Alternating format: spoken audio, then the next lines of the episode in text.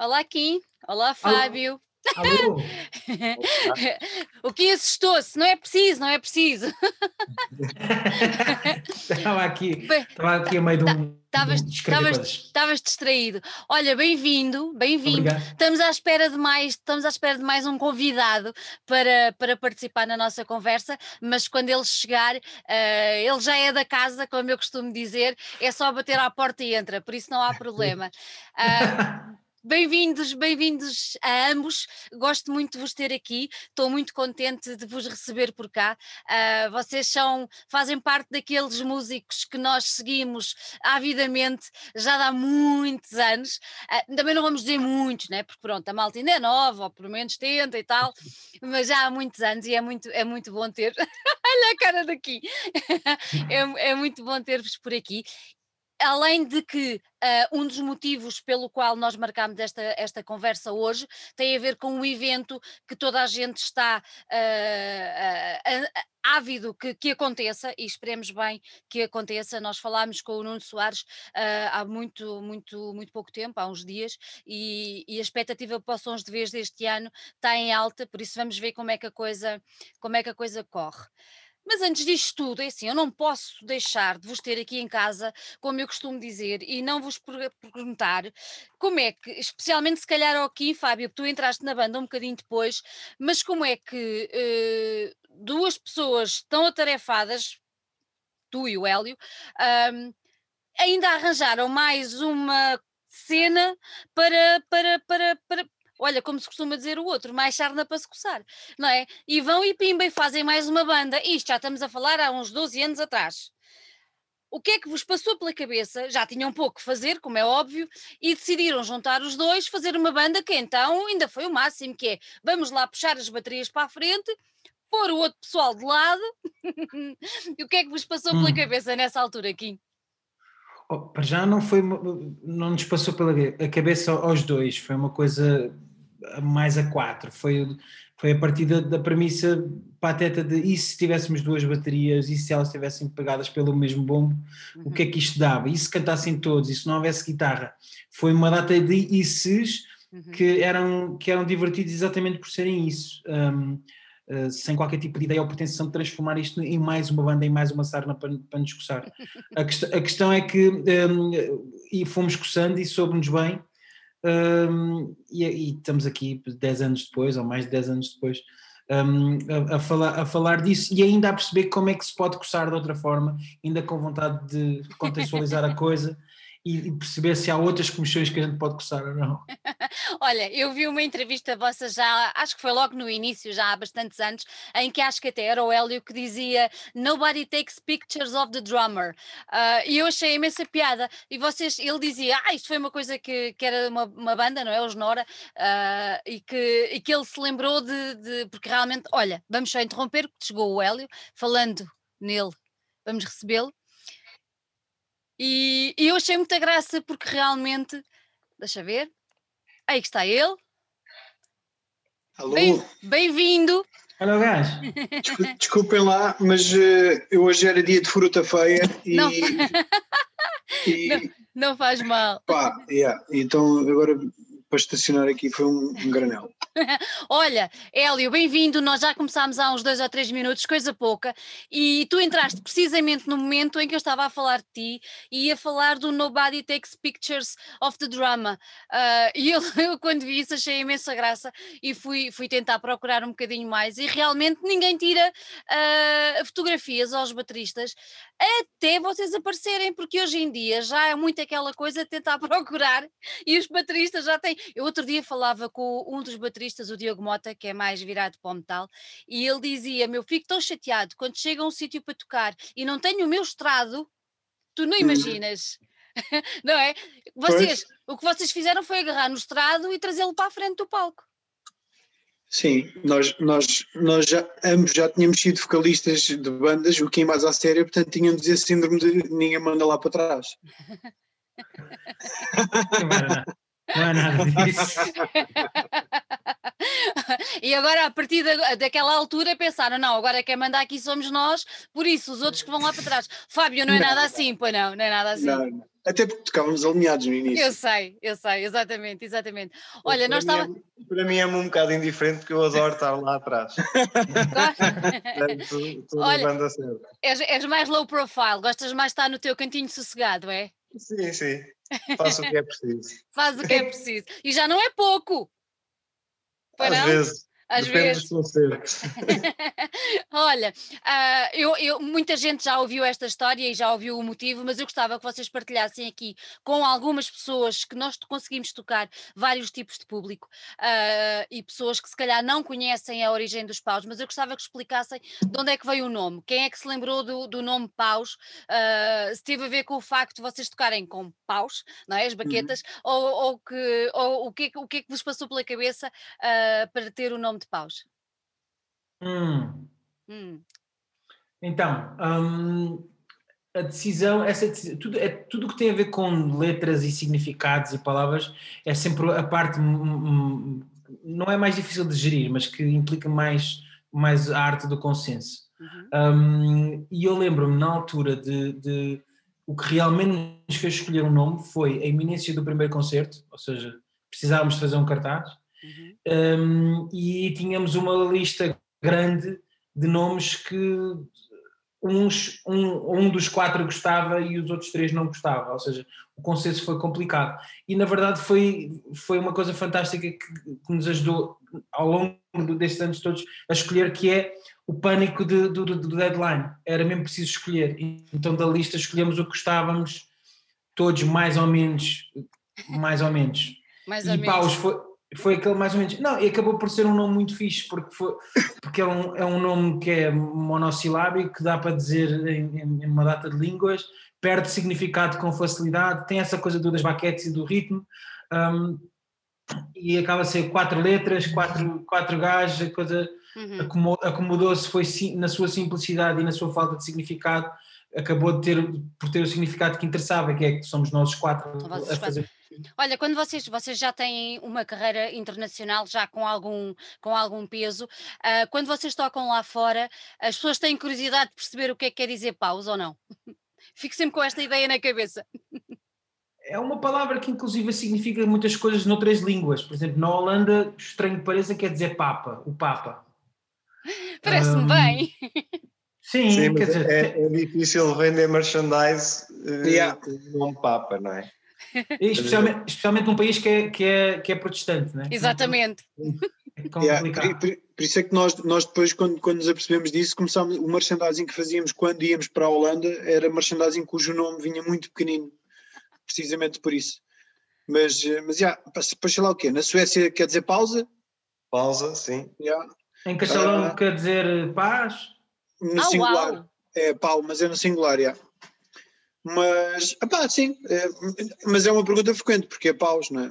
Mas, mas sim, eu acho que o Kim já respondeu mais ou menos, e, e depois cada um deu o seu significado também, não é? Uhum. Claro, É um bocado por aí. Claro. Olha, vocês fizeram em 2019, fizeram 10 anos, não é? Ah, com mais estes, mais um, que foi aquele ano terrível que passámos, e mais este que, pelos vistos, não vai ser muito menos terrível do que o ano passado, já são praticamente 12.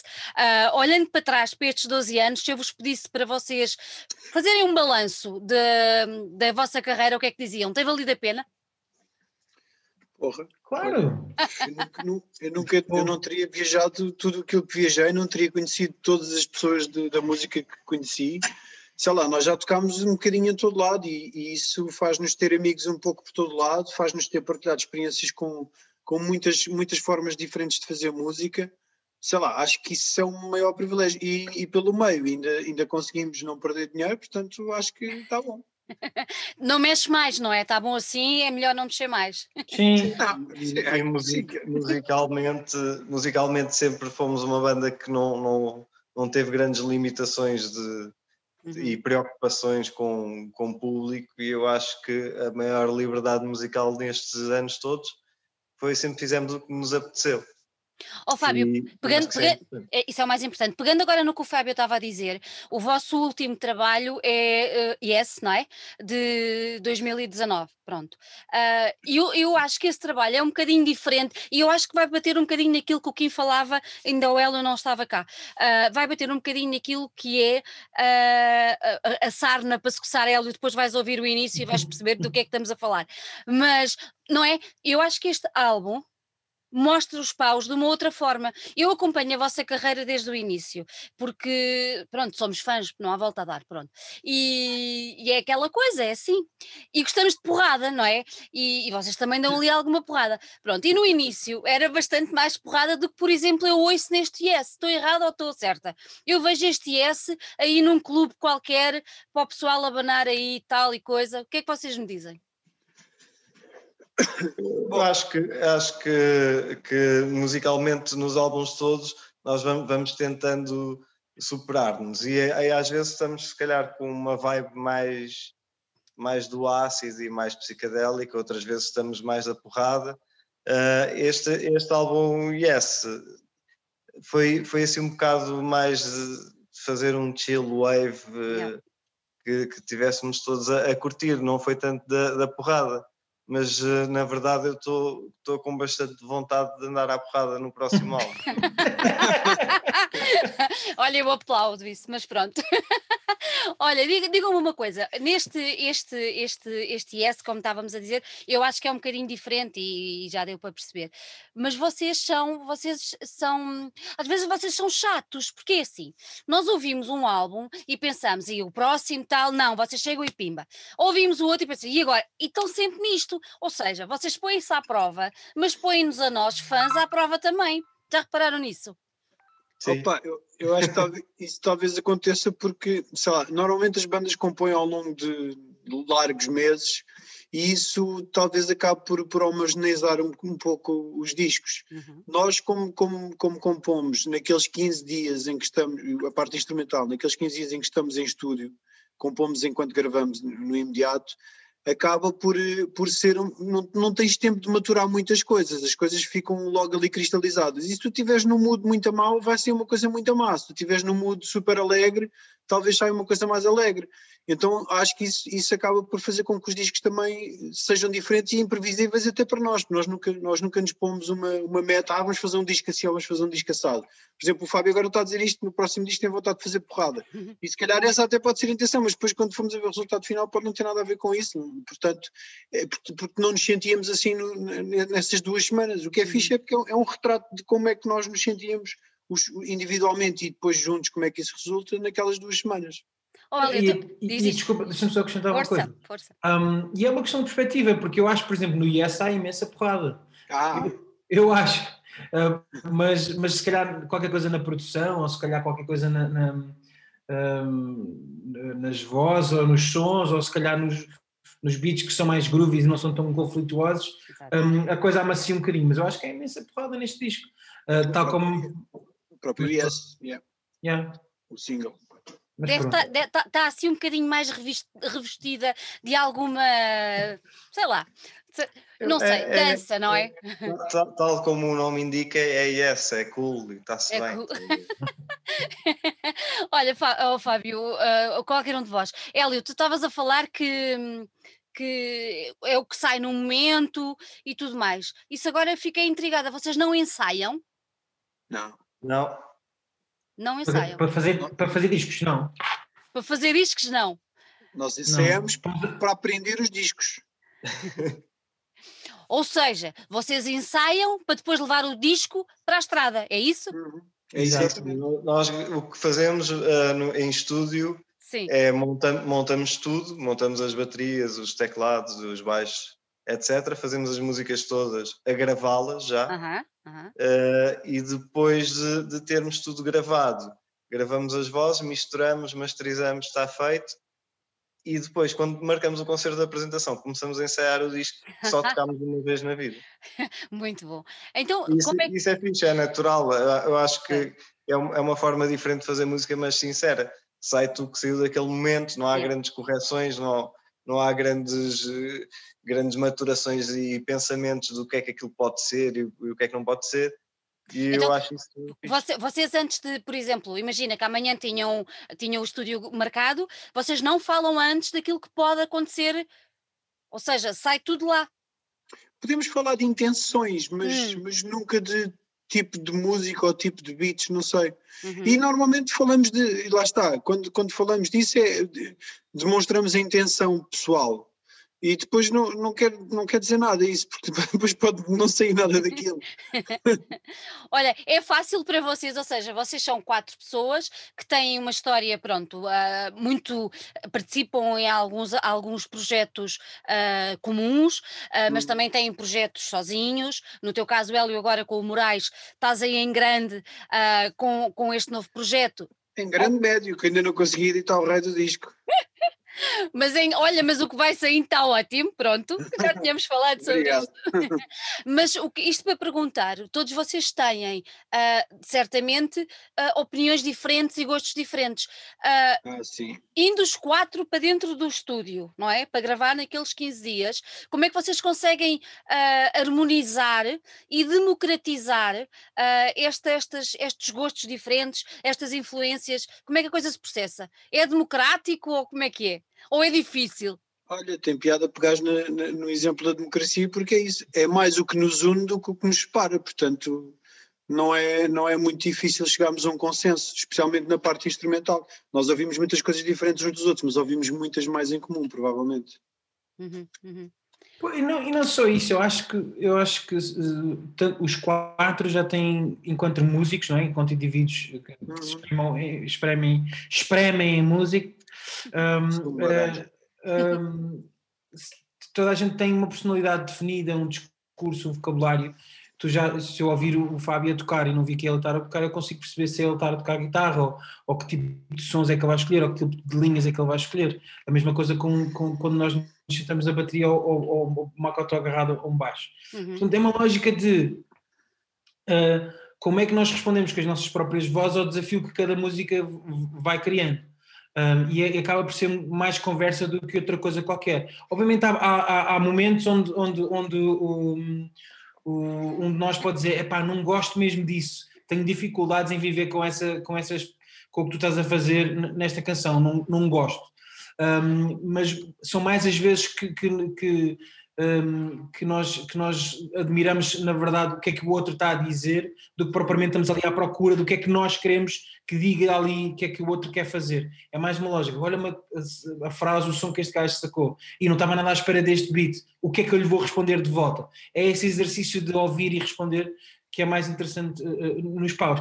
E depois acaba, acaba por ter o resultado que dizias há bocado. A, a cada álbum parece uma guinada, porque é uma conversa diferente, porque nós somos pessoas e músicos diferentes noutra altura. O facto de tu escreves um, um- um disco, que foi a tua reação ao, ao- ao momento, tiveste que aprender, vais para a estrada, as coisas que tu vais aprendendo e vivendo nesse, nesse processo de tour, quando chegas outra vez, outra vez ao estúdio, já não és o mesmo músico, já não és a mesma pessoa, portanto a conversa vai ser diferente logo.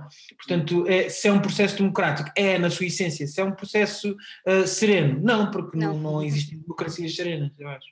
Claro que não, claro que não. Os consensos ah, a existir têm que nascer de, da discussão, não é? Claro. Porque senão de outra forma não são consensos, são ditaduras. É alguém impor a sua vontade ao outro.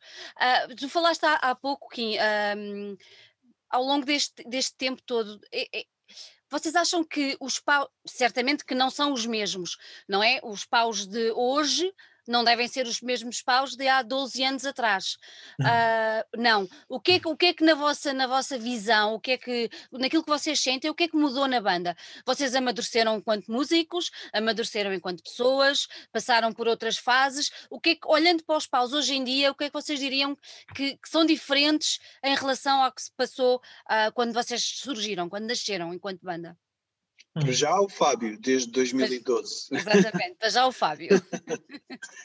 Eh, e o que é que mudou? Eh, mudou, olha, mudou a forma, o nosso entendimento de onde é que podemos jogar, cada vez um um melhor entendimento de onde é que podemos jogar, por exemplo, na parte da bateria, nos silêncios um do outro, como, como fazer duas baterias sem nos atropelarmos, que era uma coisa que no início nós queríamos os dois tocar muito, porque estávamos cheios de vontade de tocar, e depois percebemos que, eh, como tínhamos a questão do, do bombo, da, da, bateria siamesa, havia, havia, havia coisas que não podíamos fazer, e tocar no mesmo bombo em simultâneo era uma coisa que não podíamos fazer, e isso fomos aprendendo. Pá, depois, sei lá, eu acho que na verdade o que, o que, vai mudando, olha, do lado do Fábio acho que ele pode falar melhor do, do, do, que eu, mas de disco para disco, normalmente o Fábio pega num teclado novo e tenta descobri-lo e ao descobri-lo acaba por também trazer qualquer coisa de novo para, para paus. Eu acho que é um, um bocadinho por aí, é pelo experimentar e tentar incluir elementos novos do ponto de vista individual e isso depois também vai influenciar no todo. Uhum. Sim, acho, acho que sempre, sempre que, que fizemos o álbum tivemos, tivemos uh, a pensar em, em uma forma de, de, de, de, nos desafiarmos a nós próprios. Uhum. E isso passa por essas coisas, passa por uh, ao início ter sido se calhar à bruta, não é? Porque eu, apesar de não ter, não, não, não ter feito parte da banda ao início, fiz parte da, da produção. Uhum. Gravei o, o o primeiro disco, né, e editei o EP na altura, editei tecnicamente corta e, coisa.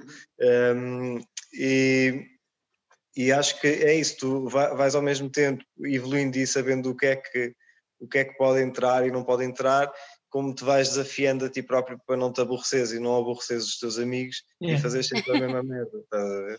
Então tu começas a inventar coisas diferentes. Eu, no meu caso, eu compro teclados, uh, tipo no, EP do Brasil comprei uns teclados azeiteiros dos anos 80 e tento fazer alguma coisa de jeito que aquilo ou não. O, caso das baterias, eles vão mudando de peças, neste álbum separou-se um bocado as baterias, agora percebemos que, que não, não é fixe, vamos voltar a unir e andamos sempre um bocado a desafiar-nos, porque senão também era só aborrecido pareciam aqueles álbuns da, da, música pop rock portuguesa que é sempre a mesma merda e as pessoas acabam por desistir uh, de, de, ouvir as bandas. E se calhar também podem desistir de, de, de, ouvir a nossa banda, mas pelo menos nós não desistimos de nós próprios e do que é pau. É. Quem concordas? Absolutamente. Ó oh, Fábio, se calhar eu acho que as pessoas não desistem de vos ouvir, porque assim, já que vocês nos desafiam, quem for inteligente aceita o desafio e vai atrás para perceber até onde é que vocês podem claro, ir. Claro. Eu não estou a dizer que, que eu estou a dizer que podem desistir à vontade, que nós não desistimos de nós próprios. claro, mas isso é que faz de vocês a banda especial que vocês são até hoje, certo? É isso. Certo? São palavras tuas. Eu, para mim, acho que sim, acho que somos uma banda bastante especial. Claro que Até porque, porque quando, quando Paus apareceu, não, não era comum ver uma banda com um formato ultra alternativo a chegar aos palcos que chegou. E eu acho que isso também abriu um espectro de outras bandas na música portuguesa, portanto, uh, só aí os Paus já tiveram uma importância é, enorme para me gabar um bocado à Oasis, somos a melhor banda. Olha, podes, podes-te acabar perfeitamente. Sabes que eu, nós cá em casa gostamos muito de música e o meu filho tinha para aí, eu não quero mentir, mas devia ter uns 8, 9 anos, quando pediu para ir ao CCB ver o vosso concerto. Vocês lembram-se desse Ai, concerto? Isso foi 2012? Pronto, ok. Estás a ver? E nós fomos, os três, fomos ao CCB a pedido do miúdo e fomos lá e foi absolutamente brutal. Claro, não posso foi. deixar de dizer que ele hoje é músico, pronto, ok. Uh, mas o facto é esse, por isso é assim, uh, eu acho que quem vos segue desde há muitos anos uh, acha, acha desafiante, vocês acabam por desafiar quem vos ouve e isso acaba por ser interessante também para nós, não é? Porque uhum. aquela merda que tu estavas a dizer, Fábio, acho que a maior parte das pessoas inteligentes também não está muito para aí virada para quem está sempre a ouvir a mesma coisa, não é? Eu, eu, eu, acho que sim, pelo menos nós não nos aborrecemos a nós próprios e, e acho que, que, tentamos não aborrecer os outros. Exatamente. Olha, ao longo do, dos, vossos, dos vossos discos, eu tenho aqui apontado que é para não me enganar, que é Uh, um primeiro de 2010, corrijam-me se eu estiver errada, depois é o EP, é, é o EP depois hum. é o homónimo 2011, depois temos o Clarão, não é? 2014, hum. o Mitra 2016, Madeira 2018, LXSP 2019 e o IS 2019 certo? Há um, há um no final de 2012 nós editámos um EP que foi ah. oferta, oferta para quem, para quem foi ver o concerto no CCB Ou foi, agora não me lembro se foi para quem foi ver o concerto no CCB se o juntámos só ao álbum uh, como repackaging. Eu acho Yeah, que foi isso. É isso. Que é um Olha, EP que foi No, o CC primeiro. no CCB ninguém me deu. Então foi isso. Esse disco foi, na verdade, foi o primeiro disco de paus no qual o Fábio entrou, porque o Fábio tinha uma música que era o, o Cinema Lido, era isso? Yeah. Exato. Que, que ele entrou a tocar guitarra nem CP já. Muito bom. Mas isto eu estava a tentar fazer aqui o fio condutor. Ahm, vocês, vocês são quatro, como já falámos. N- Nota-se, se- ouvindo os vossos trabalhos todos, que a voz vai ganhando alguma preponderância. Ah, eu tenho que perguntar isto: porquê, porquê essa opção? Não é? E se vocês encaram a voz como, como o quinto elemento da banda, vamos dizer isto, Uhum. como, é, como é que vocês encaram esta, esta parte da, da voz e se concordam comigo? Pode, posso eu estar completamente enganada, de ouvir mais uma, uma um- ou seja, mais um grau de importância à voz, como é, que- como é que isso se tem processado? E se assim for, porquê? Porquê é que a voz começou a ganhar importância? Hum. Eu acho que normalmente há voz onde nós sentimos que pede voz, porque, por exemplo, no IS, eu, se não estou em erro, são 11 músicas, posso estar enganado, Uhum. e só 5 é que têm voz, portanto, há muitas músicas que não têm voz. Está bem que há lá uma ou outra que são uma espécie, uma espécie de interlúdios, mas mesmo assim há muita coisa no disco que não tem voz. E em todos os discos normalmente acontece isso. Eu acho que talvez o disco tenha sido mais cantado, talvez tenha sido o Mitra. Uhum. Esse, esse tinha mais canções, can, vá, próximo de canções. Mas, mas se calhar porque esse disco também pedia mais que assim fosse, não, não sei. É um, disco, não- é um disco mais cantado, não é? É um, é um disco que vocês mesmo fazem essa, essa distinção que o Mitra é um disco mais, mais cantado, mais. Sim, mais... talvez, talvez seja mais cantado, sim. Mas estavas a- dizer que vocês põem a voz quando. quando co- co- como é que chegam a esse processo? Ou seja, o vosso som acaba por ser tão poderoso que, que para mim, que não percebo, não estou não, não, Uhum. não dentro da vossa cabeça, não, não percebo com o método de composição, como é que vocês chegam perante um som tão poderoso como é o vosso, porque é, ah, e conseguem perceber que ali a voz faz sentido, ah, que aquele silêncio na vossa cabeça é aquele silêncio, tem que ter mais qualquer coisa, como é que isso se processa? Não é fácil, mas normalmente quem consegue fazer isso melhor é o Kim. Conta-me, Kim. Uh, mas tem a ver com o que, com o que se vai ouvindo nas canções e tem a ver Hum. uh, não é não é não é hum, como é que eu ia te explicar não é uma necessidade de dizer o que é que seja não acho que não é a banda para isso ou não é não é uma coisa é preciso, é preciso falar sobre isto não a questão é responder à música quando ela diz "É, aqui aqui ficava bem qualquer qualquer coisa e, é é- e- e desse equilíbrio dessa procura dessa aventura uh, é que o paus sempre foi equilibrando, não é? Um, um, e o que é que acontece? Tu, tu sentes isso ao longo dos discos porque nós fomos conseguindo uh, criar formas de paus cantar que não sabíamos e que não tínhamos descoberto nos primeiros discos. Uh, tanto que tem menos voz, tanto que tem menos palavra, tanto, tanto que é mais instrumental do que propriamente, propriamente cantado. Essa, essa, essa uh, invenção de como é que os paus cantam foi preciso mais trabalho do do que, por, por exemplo, uh, como é que os paus tocam baixo ou como é que os paus tocam, tocam, tocam bateria.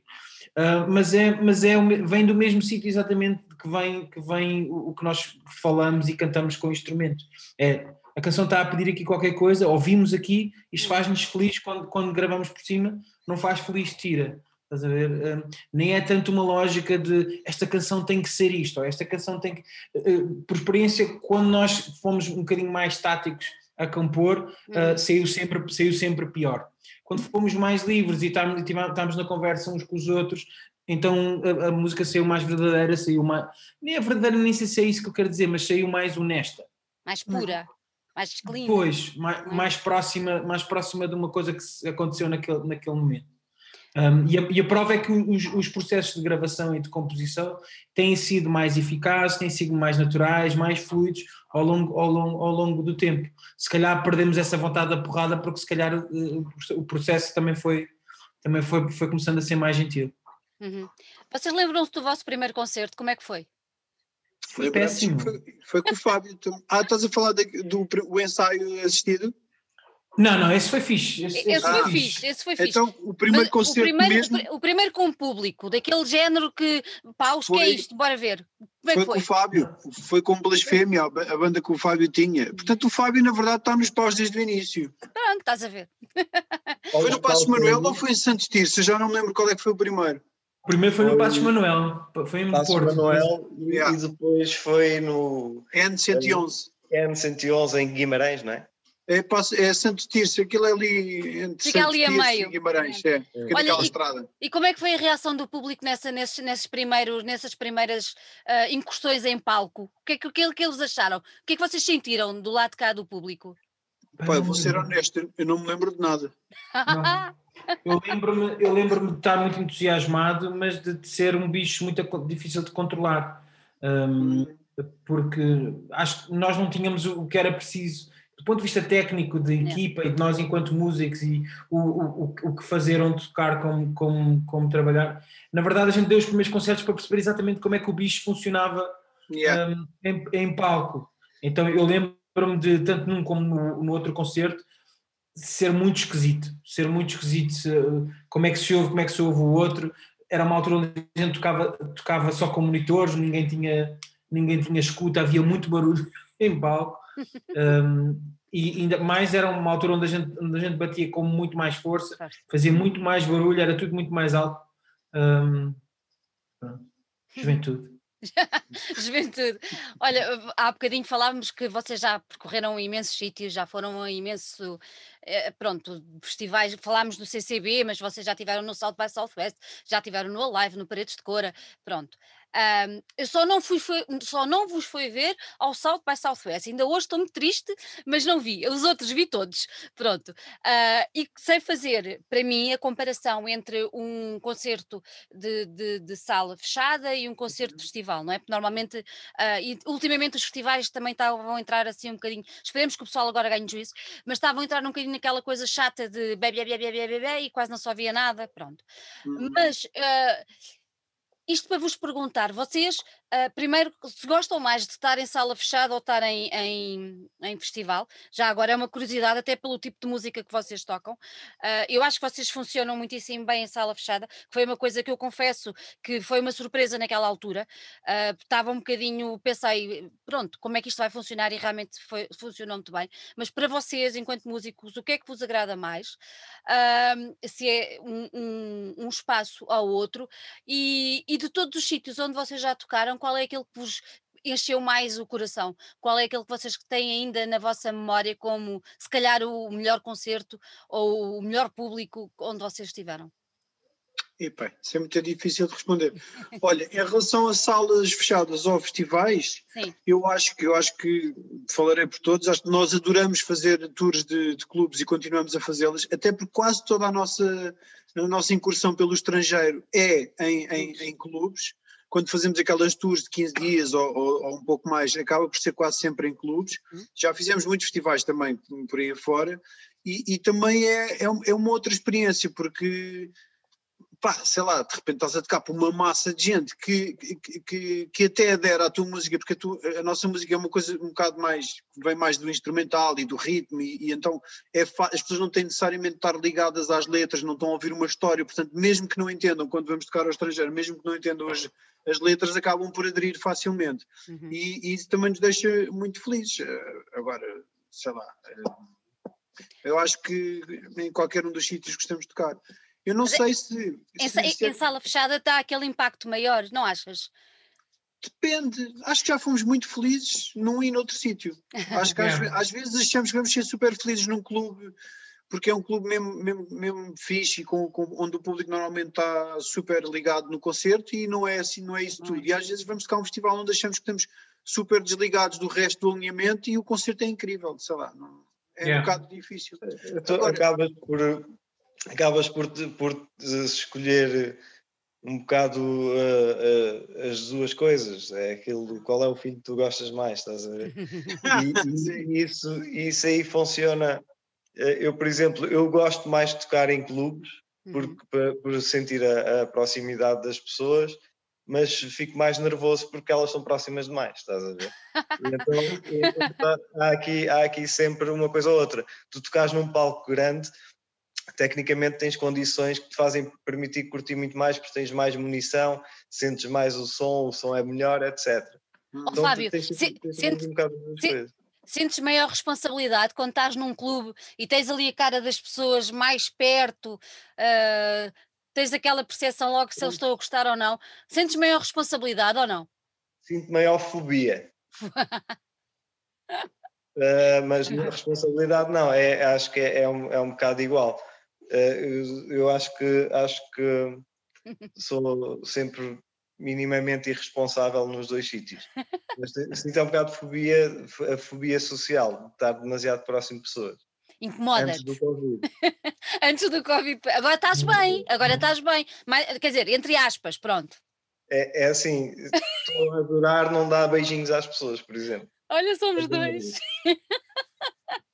Olha, muito bem. Uh, há pouco, quando falávamos como é que vocês, como é que vocês gravam e tudo mais, há uma coisa que eu também acho muito interessante e que já, já comentei com algumas pessoas amigas, que é o facto de se ouvir o vosso disco, uh, para mim, para mim, uh, é uma experiência completamente diferente. Isto também passa-se quase sempre com a música, não é? normalmente ouvir o disco e ouvir ao vivo é uma experiência diferente, mas no vosso caso eu acho que é muito mais vincado. O ouvir ouvir o vosso disco e depois uh, ir ver-vos ao vivo, especialmente numa sala fechada, vou voltar a bater nessa tecla, porque acho que é, é muito bom. Um, o, o, parece que a música ganha uma, uma amplitude maior. Uh, o que é que vocês acham? Acham que, sei lá, aquilo que falávamos há pouco, dos ensaios, ir ensaiar para tocar ao vivo, uh, se calhar isso faz também que cada concerto não seja um concerto igual ao anterior, porque vocês também estão sempre a, a limar arestas quando entram em palco, mas vocês têm essa noção que a vossa música tocada ao vivo uh, tem um impacto maior do que a ouvida no disco? Kim, concordas? Absolutamente, absolutamente no sentido que só pelo lado físico da coisa já isso é um é um, é um degrau a mais de intensidade. Uma coisa é tu gravares e teres que mostrar duas baterias uhum. num disco. Outra coisa é teres duas baterias amplificadas na mesma sala a acumular a pressão do ar. Tu estás a levar com aquilo, com aquilo tudo, juntando um baixo, como é o do Macotó, juntando o tamanho dos sons do, do, dos teclados do, do, Fábio, é muito mais física, é uma experiência fisicamente muito mais assoberbante do que uma coisa que tu se calhar estás a ouvir nos teus fones, se calhar estás a ouvir numa coluna, uma coluna de, de, daquelas da JBL, se calhar estás a ouvir no uhum. carro que tem um bocadinho mais de envolvência. Um, uh, são duas coisas diferentes. Eu acho que o pausa ao vivo ganha uma fisicalidade que não há nenhum disco ou nenhuma gravação no mundo que permita, por mais hi-fi que tu tenhas um sistema, a não ser que ponhas o disco a tocar no PA da sala onde a gente vai a tocar. E mesmo assim não, e mesmo, e mesmo assim, assim não é igual. Tecnicamente, falando de, de, de, nós gravamos várias bandas e, e a coisa mais difícil de, transmitir como, como técnico de som ou produtor quando faz um disco é a energia, porque yeah. a energia, a energia, a, a, potência com que tu tocas as coisas, o barulho, o, porque depois tu vais misturar aquilo e vais controlar isso, porque não dá. Uma pessoa vai pôr os fones e de repente rebenta-lhe os ouvidos e aquilo não faz sentido nenhum. E então tu, ao limares essas arestazinhas todas, acabas por polir a, a, a, energia, porque ela não faz sentido se não estiveres à frente dela. E então eh, aí o som modifica completamente. Portanto, bandas como pausa ou bandas com um bocado mais de, de poder fazem uhum. sempre muito mais sentido ao vivo do que uma banda pop. Uma banda pop até é melhor ouvir o disco em, em casa ouves os pormenorzinhos todos, eh, os sonzinhos, a, a, o, o, que a pessoa quer dizer, etc. Nas bandas power é exatamente o contrário. O disco é um bocado, é um bocado uma carta aberta para, para depois a viagem brita ao vivo. Oh Fábio, é esse um desafio grande que tu tens enquanto produtor? Sim, sim. Transmitir energia num disco é, é, é, é, as coisas, é das coisas mais difíceis de fazer. Mas também depois, quando se completa o ciclo, não é? E a pessoa tem o disco e depois vai a um espetáculo, acho que o impacto, não é? E é muito, é muito maior e é, e é marcante. É, é, o, o, disco é sempre a, a, a carta de entrada à, à, experiência, né? no caso das bandas com Power. Uh, e, e, isso até acaba por ser fixe porque as pessoas assim conseguem ouvir duas bandas ao mesmo tempo. Exatamente. Exatamente, é isso mesmo. E acabas com o mesmo, a mesma banda, dá duas experiências completamente diferenciadoras. Isso é, é, é, brutal, é muito bom. Por isso é que eu gosto mais da porrada do que do pop, estás a ver? É exatamente isso. Mas pronto. Olha, vocês tiveram uma, uma uma iniciativa muito engraçada já aqui há um tempo, que foi o Só Desta Vez, uh, em que foram convidando algumas pessoas e tudo mais. Como é que surgiu essa ideia? Isto aconteceu no Lux. Uh, como é que surgiu esta ideia e qual era o vosso objetivo ao fazer, ao fazer isto? Era tentar procurar os tais caminhos que, que Pausa ainda pode percorrer, que à partida não estaria logo no vosso hemisfério? Porque é que, como é que isto apareceu? É, sim. Yeah já vem da gênese dos paus, na verdade. Eh, o primeiro só desta vez foi em 2010, uhum. porque nós fomos apresentar o EP ao, ao Lux e a malta do Lux gostou, gostou do concerto e, e depois propuseram-nos uh, fazer qualquer coisa especial, uma espécie de residência. E depois de, de, algum brainstorming decidimos fazer isto só desta vez, que era convidar vários artistas em, em cada, em cada uma dessas, dessas atuações para, para, pronto, para mostrar outros caminhos. Isto porquê? Porque nós só tínhamos um EP, ou seja, nós tínhamos mesmo que, para justificar estarmos três vezes em, no espaço de seis meses no, no Lux, uh, tínhamos que, que, tornar cada concerto especial e só com o EP era difícil a não ser que convidássemos mais pessoas, ou seja, na verdade nós fizemos reinterpretações das músicas a cada, a cada, a cada apresentação, mas o Kim também vos pode falar um bocadinho sobre, sobre a ideia na altura, como, como, é, como é que surgiu. É, mas foi, foi, já explicaste tudo, eu acho. A lógica foi essa, foi como é que a gente conseguia, um, com muito pouco, um, como é que como é que eu vou explicar? A lógica foi, só temos estes feijões, juntámos mais água, come mais gente, come. Um, e a lógica foi essa, foi trazer amigos, foi trazer desafiar pessoas que nós respeitávamos musicalmente ou que achávamos que o contraste podia ser interessante e trazê-los trazê para dentro do, do, do, do, que era na altura o nosso EP e reinterpretar, ou seja, o primeiro EP, que eram só quatro músicas, teve, teve, tiveram mais versões eh, as músicas do que qualquer outra música que a gente tenha, tenha feito depois. Uh, e, e, a, prova, a prova disso é tipo ouvir, por exemplo, canções como Pelo Pulso ou Mudo e Surdo, hoje em dia, passado 11 anos de, de, de apanhar uma porrada e de, e de, se misturar com tudo e mais alguma coisa, e ouvir as, as primeiras versões que nós tocávamos ou que nós gravamos. É, um, é uma peça de música completamente, completamente diferente porque se deu a misturar, porque se deu a mexer. Um, e isso, isso deu-nos imenso a, a, a aprender, isso foi muito fixe um, o desafio que o Manuel Reis e o, e o na altura fizeram, e que depois, curiosamente, uh, percebemos que seis anos depois, acho eu, 2016, 2017? Foi 2017, acho. Yeah. Acho que é isso, 2017. porque é voltámos só desta, a, reativámos, já. Yeah. O só desta vez foi 2010, 2011. Um, uh, e, e, o que, é e, e, depois, passado seis anos, voltámos a fazer ou seja, o primeiro ciclo foi com quem? Deixa-me lembrar. Foi com o. Cordas, o, primeiro foi Cordas. Com o Eduardo Raon, com o João Nogueira, do Riding Panic, e com, com o filho, filho da mãe. Exatamente. O terceiro foi com, foi com os DJs, com o Riot e com o Ride. Yeah. E o terceiro, o terceiro, como se não bastasse, foi com o Chris Common, um baterista de, de, de, de Zambra Snake, e mais um grupo de, palita, de, de, de, de, de arruadas e de, bombos e caixas. Os toca um, andar. Os toca andar. Ou yeah. seja, esse foi o primeiro. E depois o terceiro foi Sopros com a malta do com o Cabrita, montou uhum. um, naipe, um naipe para trabalhar connosco. Foi com a malta dos sintetizadores, com, com, com o Ferreira, de, de, Capitão Fausto, e com o, o, Luís. O, Luís. o Luís lá de cima de, de, de, de, de Generation, de Peixe. Yeah. Uhum.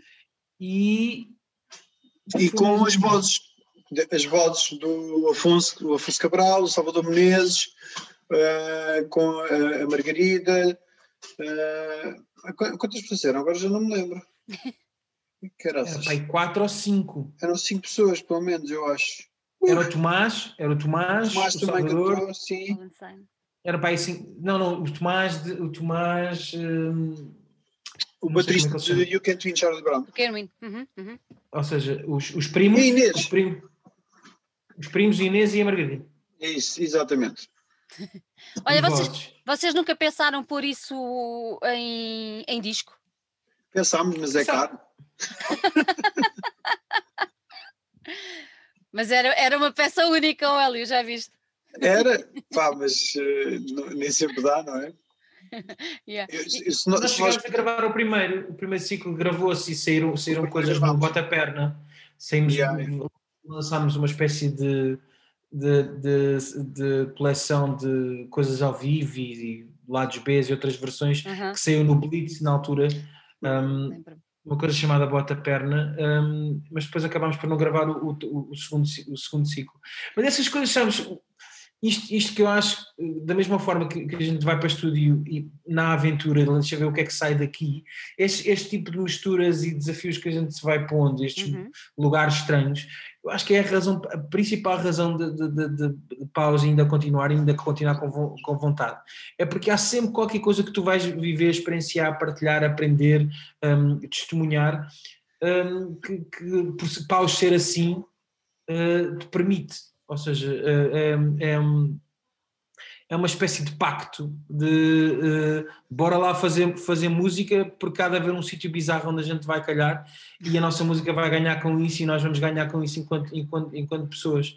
E até agora, na, na balança entre, o, entre o, possível desconforto e embaraço e aquilo que tu ganhas, aprendes e, e, e testemunhas, um, a, a, banda deu-nos sempre muito mais do que nos, do que nos tirou definitivamente. Era, era uma iniciativa que vocês gostavam de voltar a, a pôr de pé quando isto tudo passar? É, começa, a faltar, começa a faltar os, as ideias. Quem é, quem, é que a gente, quem é que a gente traz mais? Opa, eu para já, muito, muito sinceramente, gostava de conseguir promover o Yes na estrada.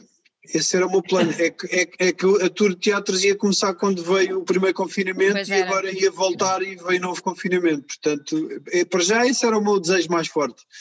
Depois disso, não sei, mas olha, ainda há bocado estávamos a falar desta coisa de experimentar fazer coisas com, com pessoas diferentes e esquecemos de mencionar que o IS, todo ele, uh, tem conta com a colaboração do Grasmass, que é um músico produtor brasileiro que nós conhecemos quando estivemos lá em maio de, de 2019 a gravar o EP lá na Red Bull Station. Fomos ver um concerto dele no, no CCSP e pá, ficámos impressionados porque ele conseguia misturar eh, modulares e um som mais eletrónico com instrumentos uh, reais, acústicos, não é? Reais, não, isto reais é um grande bullshit, isso é uhum. elitismo, elitismo da música, com, com instrumentos mais orgânicos, vá. Uh, e gostámos muito dessa combinação, então desafiámos, ele, coincidentemente, ele, ele, ele ia tinha vontade de vir à Europa mais ou menos na altura em que nós, em que nós íamos estar em estúdio e convidámos-lo para, para entrar no disco e foi o que aconteceu. Ele entrou no disco em todas as músicas, eu acho, não é? Acho é. que ele tem todas, yeah. Yeah. Vocês, vocês nesse ano, foi o ano que tiveram, que foram ao Brasil, não é? Como tu acabaste de dizer, e saiu o LXSP. Uh, quando, quando voltaram e depois quiseram fazer o IS, vocês ficaram com a vontade de fazer o IS em continuação ou, continuando o trabalho que tinha sido feito no EP ou, ou separaram completamente as águas? Eu, eu acho que há, há sempre uma, uma continuidade em tudo o que tu fazes na, na vida. todas essas coisas te influenciam de certa uhum. forma e por isso é que nos damos sempre a desafios para, para, para, evolu para evoluirmos não só musicalmente, mas como pessoas. E então, de, depois tu vis o Brasil, vens com umas certas influências de lá e vens a conhecer pessoas, que foi o, o caso do Grasmas, uh, e isso dá-te vontade de, de, fazer as coisas de uma certa forma. Eu, eu acho que não é um, uma continuação do disco, porque uhum. acho que uhum. não tem nada, o disco e essa não tem nada a ver com o EP. Uhum. Uh, e, e, e, é isso, é tu, tu, apesar dessas experiências todas e de ires buscar influências lá e trazeres uma pessoa que conheceste lá, eh, quando nós vamos para qualquer disco ou para qualquer EP, é fechou esta etapa e, e começa a criar uma nova. E, e, eu acho que é, é sempre o desafio que nós fazemos. É, temos este, este disco ou este EP ficou fechado ali naquele EP. Uhum. Uh, portanto, é sempre um ciclo novo, apesar das influências e de tudo o que vem de yeah. trás. Uhum. Isso é uma coisa normal de, da vida. Olha, e tendo em conta a maneira como vocês gravam e sem a tal história de não ensaiarem e tudo mais, uh, ele participou convosco da mesma maneira como vocês uh, fizeram os álbuns anteriores ou vocês tiveram que adaptar alguma coisa à participação dele? Numa fase inicial ele esteve em estúdio connosco logo, uh, uhum. ainda esteve quase duas semanas, portanto esteve a compor ali da mesma forma que nós, que nós compomos.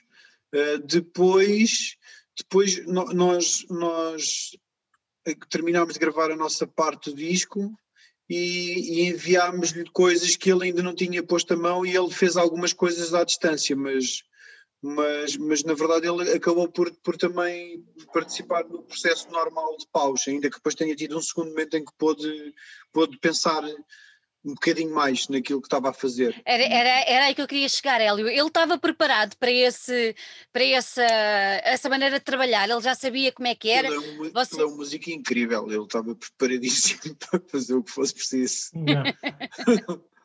Ele toca tudo, o gajo toca guitarra, ele é um gajo que já veio do rock, depois passou pelo jazz, jazz. portanto é um, tornou-se um cromo dos modulares, portanto é, pá, é um músico muito, muito, muito, muito espetacular. E para vocês, enquanto paus, o facto dele ter participado e ter trazido esse aporte tão grande e essa experiência tão grande, o que é que o que é que o, o que é que o que é que o que é que vos fez crescer enquanto músicos e enquanto banda? O facto de terem uma pessoa de fora, não é? Que não não são vocês os quatro e uma pessoa com essa importância, com essas valências todas que tu agora referiste, o que é que isso que aporte é que trouxe à banda? O que é que vocês trazem como como balanço da participação dele? Olha, houve uma coisa que nós percebemos. A malta do Brasil com quem nós nos relacionámos até hoje tem uma noção de ritmo impressionante. Nós achávamos que já estávamos a ocupar nos paus o espaço todo possível em termos de percussão. Nós achávamos que tínhamos o beat, tínhamos o, o, o backbeat, que ficava ali nos, nos silêncios do, do outro, e, e, e, ainda não tínhamos percebido que ainda há ali qualquer coisa no meio que, que se pode encaixar e que é quase quase surdo, mas que não é. E quando gravámos o EP com o Castro, percebemos que havia ainda ali espaço para, para uma outra coisa, quase, quase uma mistura de, de, das duas coisas, das duas baterias, e, mas que era outra bateria que tinha espaço e que não atropelava nenhuma das outras duas. E o Castro mostrou-nos isso quando gravámos o EP, o EP com ele, porque ele tem muitas percussões no disco e fez-nos repensar algumas das baterias uh, que, tínhamos, que tínhamos composto. E o Grasmass veio ainda veio, veio, confirmar isso, porque ele tem muita coisa rítmica no disco pá, e, e aquilo encaixa. Claro que depois há que limar ali algumas coisas, se calhar depois retiram-se algumas peças ou nossas ou dele, mas há de facto espaço para mais, um, mais uma pessoa ali em termos percursivos. É engraçado isso, não é? Como é que uma banda que tem, eu acho isso super interessante, uma banda que já tem há algum tempo, não é? E que, e que se forma muito bem, e de um momento para o outro entra uma pessoa, apesar de ser uma pessoa especial, para um projeto uhum. e a banda cresce, e a banda ainda consegue perceber, que é o tal dos comichões, não é? Kim? A banda ainda consegue perceber que há aquele caminho que não foi percorrido e, e que se pode percorrer. Uh, agora, por caminho, e te falaste há pouco que vocês iam começar com a, com a tour quando isto tudo implodiu digamos uhum. assim. Uh, eu tenho sempre uma curiosidade muito grande com as bandas que vão para a estrada. Uh, vocês gostam de andar na estrada? Eu gosto muito. Olha, aos fins de semana é bem fixe fazer as tours aos fins de semana, mesmo, porque vais tipo, e vens, vens, eh, vens, vens com uma frescura. Uh, as tours grandes, aquelas de um mês que nós às vezes fazemos por essa Europa afora, eu adoro-as todas, mas uma coisa que eu reparo é que nos primeiros dias, tipo, alta festa, toda a gente a falar muito uns com os outros, não sei o quê. E depois, progressivamente, o Kim afunda-se nas séries, o Fábio vai no, no, lugar da frente a fumar cigarros, o, o, o Makoto dorme e eu leio ou não faço nada e, e, pronto. E cada vez vamos ficando mais silenciosos na carrinha. Porém, depois de montarmos tudo, é, é uma coisa. Estou a pensar nisto agora porque no outro dia tive que fazer esta reflexão. Nós acabamos por falar pouco na carrinha, mas depois chegamos ao sítio, descarregamos, montamos tudo e depois está tudo uh, montado, é, é, um churrilho disparate e aí permitimos a, a, conviver muito uns com os outros e depois do concerto também. E é, é fixe, é uma dinâmica fixe, é, porque percebemos que nos damos bem nos silêncios e, e na festa também. Yeah. Isso é o mais importante, não é? Uhum. Se formos lembrar de um casamento, não é? Temos que dar bem nos silêncios e na festa. É como diz sim, o padre. Pronto. uh, quais são as vossas expectativas? Tenho que perguntar isto, mas quais são as vossas expectativas para, para este ano, sendo que levámos todos agora uma grande reviravolta com esta última semana? Uh, o que é que vocês estão à espera? Nós há pouco falávamos, tu ainda não estavas, Hélio, mas falávamos do Som de Vez, uh, e é uma coisa que está aí programada, e é, um, é um, uma mostra, como diz o Nuno Soares, mais do que um festival, é uma mostra de música, de boa música, de vários, vários géneros, e vocês vão estar presentes, uh, e é um sítio muito especial, é um sítio cozy, é um, um, público também muito especial, e está tudo com uma grande expectativa para ver se aquilo vai para a frente ou não, uh, e esperemos mesmo que vá, mas eu tenho que vos perguntar isto enquanto, enquanto músicos. Um, nós falámos, Hélio, falámos no, no outro confinamento, nós hum. tivemos uma conversa aos dois, quando o outro confinamento estava a começar, estava calor, não é? E agora já uhum. passou o verão, já passou o outono, estamos no inverno, não está nada está a primavera, e na altura nós não estávamos nada à espera que isto se prolongasse dessa maneira, estava ainda uhum. tudo muito, muito empolado, uh, o estarmos em casa e as atividades pararem. Agora, ao final deste praticamente ano, eu tenho que vos perguntar isto, é doloroso, mas o que é que vocês esperam de 2021? O que é que, o que, é que vos apraz dizer sobre isto? Eu, para ser honesto, não espero que vai ser um o ano espelhado do, de 2020. Yeah. 2020 tivemos uh, dois meses e meio de liberdade e depois ficamos mais na SIDA e agora estamos na SIDA hum. e no fim do ano se calhar vamos ter um bocado mais de liberdade. Uh, agora vai continuar a ser um, um, ano péssimo, principalmente nesta altura, até chegarmos à tal primavera, uhum. uh, vai, vai, ser um, um, ano péssimo e nós vamos tentando tentando distribuir a cultura através de, de redes e, e, do, e dos, dos, teatros que têm, têm sido um bocado o, o cimento de, de, desta cultura que é, é, inexistente neste momento, uh, porque os clubes tiveram que fechar, que são um, um, grande ponto de cultura mais até mais underground e, e mais emergente. Uh, e neste momento eu acho que os teatros estão a fazer a função para que foram construídos. Quando o pessoal se, se questionava para que é que serviam tantos teatros, olha, tem aqui a resposta. E, e, e, eu acho que a nossa expectativa é continuarmos a fazer os teatros que conseguirmos fazer uh, com a segurança que seja possível fazer, uh, para que a cultura continue a dar informação às pessoas e, e, que, e que elas não, não cometam o erro uh, de votar no, no, na Quarta República, no Reich, no, no, era o terceiro Reich e agora é o agora quarto. É o quarto.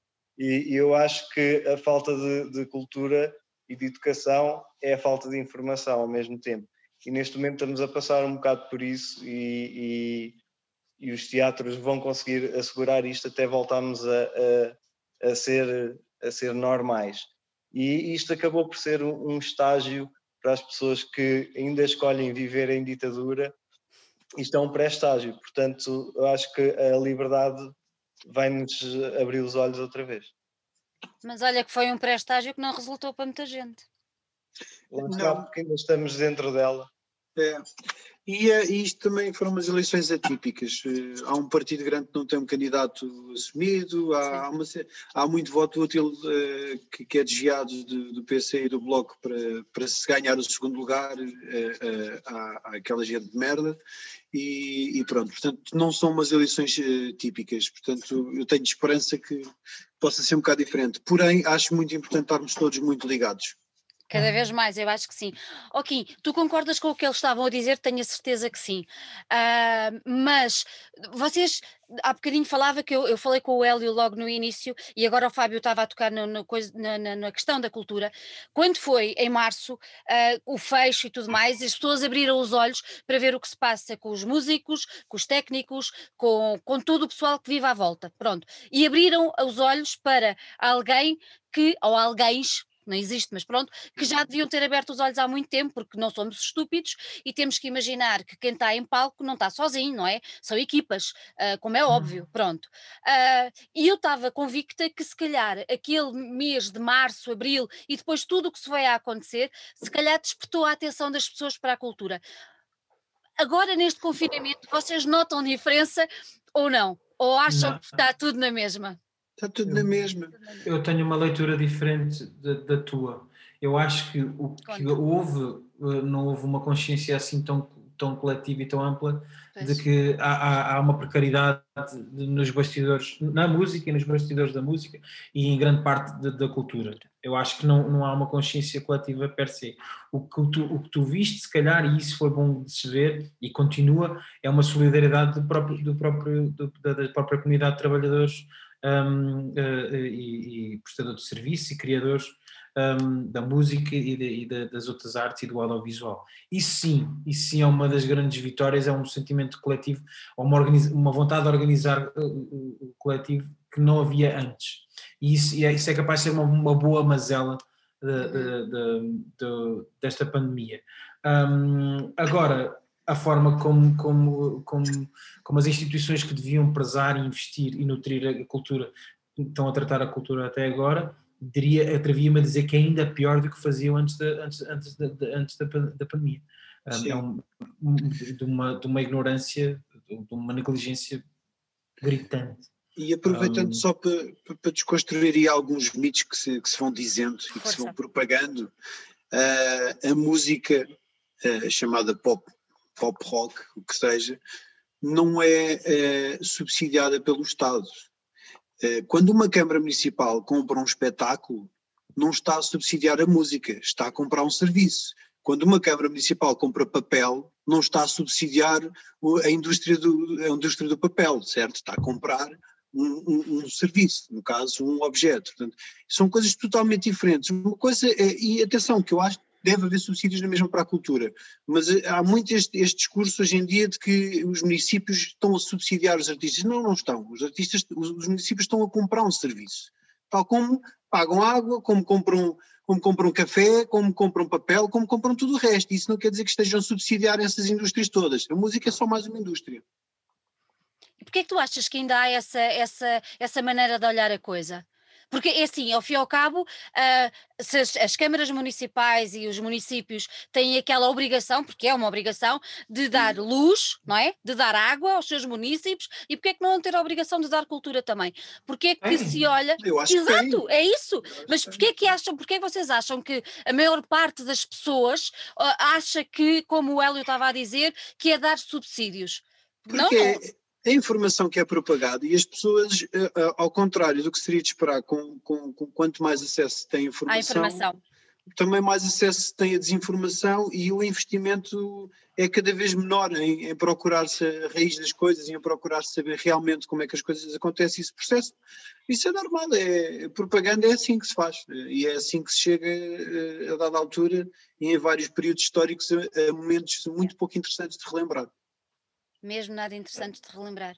Diz, Kim, diz. Não, isso serve para mostrar exatamente quem é que tem, quem é que tem acesso e controle a canais, a canais de comunicação que realmente disseminam ideias e, e que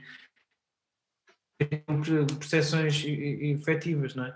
A ideia de que ah, chegas a palco e, e faz a tua mensagem chegar a muita gente, pá, é, é, uma, é, uma, é um romance. Agora, hum. o que é certo é que há essa ideia de que ah, músicos vivem de subsídios, uh, artistas vivem, vivem de subsídios. Pá, não, não, não Não mesmo. não mesmo. Olha, vocês concordam com o aumento de percentagem que puseram agora para a passagem de música portuguesa na rádio? É.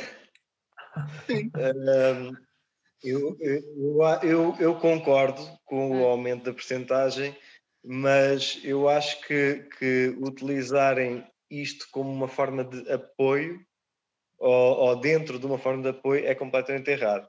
Isto, isto é, este, esta percentagem musical é uma coisa que já, devia, já deveria ter sido aumentada no, nos vários mandatos, tanto do PSD, uh, eh, do, do, Coelho, como, como os de agora. E, e são, já vem em 2006. São, são aumentados muito timidamente. Nós, se fomos à França ou à Espanha, se calhar temos mais de 60% de, de passagens. E, portanto, isto não é uma medida da pandemia Uhum. E utilizarem isto, eu acho pornográfico, utilizarem isto como uma forma de ajuda. Isto não é uma ajuda. Isto é uma coisa que vem com um atraso enorme, uh, com um atraso enorme, e que nem sequer vai refletir uh, os bolsos de artistas de, do underground, por exemplo, que não é, têm sítios para tocar. É, exatamente, era isso, era... Oh, Fábio, a mim, vai, a mim vai-me tocar um bocadinho mais porque, porque eu toco, toco, toco os paus e, e, passo numa rádio ou outra. Não passo Exato. na comercial, mas passo numas rádios.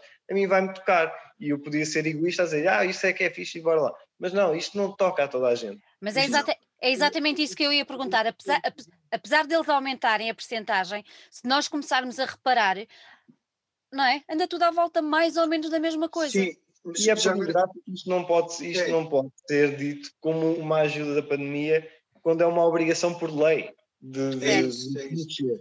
Isto Isto é é uma- ajuda da pandemia. Isto é uma E- lei de 2006 já. Eh, E, e- e- isto para, para, para, para, para com- completar o que o Fábio está a dizer, é uma lei de 2006. E, e esta lei diz que as rádios devem passar entre 25% a 40% de, de música nacional, Uhum. sendo que anualmente cabe ao Estado estipular a percentagem para esse ano. E o Estado estipulou no primeiro ano e nunca mais estipulou. E como nunca mais estipulou, as rádios passaram pelo mínimo. Não Claro. todas, claro, felizmente há rádios que passam bem acima disso mas algumas rádios acabaram por, por passar sempre pelo mínimo. Este ano, a Ministra da Cultura decidiu estipular a cota em 30%, que é um aumento de 5%, não é assim tanto quanto isso. E pronto, e, e começou a haver logo este backlash todo e, e enfim, e também um aproveitamento político de estamos a dar mais ajuda, não estão a dar ajuda nenhuma, estão, estão a fazer aquilo que não fizeram nos últimos eh, Anos. 14 anos. Exato. Meus queridos paus, eu vou ter que me despedir assim. Gostei muito de vos ter aqui. Gostei muito, muito, muito mesmo, muito de vos ter aqui. Gostei muito de vos voltar a ver, apesar de ser ah, nesta forma, ahm, sei lá, digital, o que quer que seja, mas eu concordo quando dizemos que temos que continuar unidos, temos que continuar ligados, e se for através desta forma, que seja, que é para Uhum. juntos conseguirmos passar, passar para a frente, e eu acho que tudo o que está a passar e o que se passou ontem só nos fez pelo menos a mim, ganhar ainda mais força para dar mais força a vocês que estão aí desse lado e merecem um mundo, o maior respeito de todos nós. Por isso, olha, um beijinho enorme para vocês Obrigado. e Outro. ansiosa para vos ver aí, tá, tá, tá, tá, tá, em palco. Um nós, grande nós. beijinho, um grande beijinho. Ah, obrigado. Tchau, tchau, tchau.